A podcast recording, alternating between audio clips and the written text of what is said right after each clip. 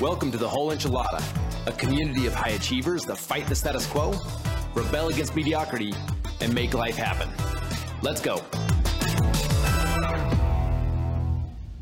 Highly motivated people are what make the world go around. I saw a meme today on social media that said, every dead body on Mount Everest was once a highly motivated person, so maybe calm down. When I think it's the exact opposite. It's those highly motivated people that paved the way and explored a new way and thought through and did something that most people thought was impossible.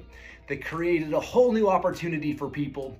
Now, yes, people dying on Mount Everest is and was a tragedy. However, the amount of people that have successfully done it hence and will continue to successfully do it will be done because somebody had the courage and the motivation to try something very difficult. It made me think and go back and do some uh, research to understand better what are the statistics, the probability of somebody summiting. And I learned something interesting.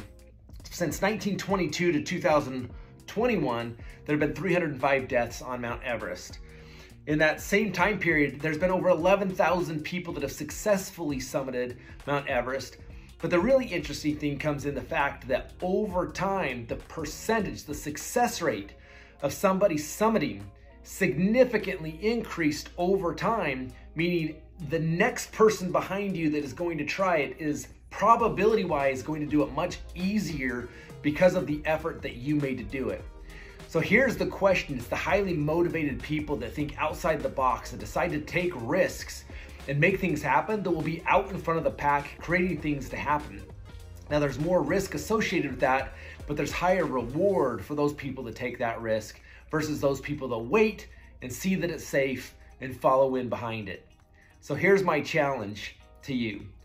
Are you the highly motivated people that will instigate change in a world that needs change right now? I hope you are.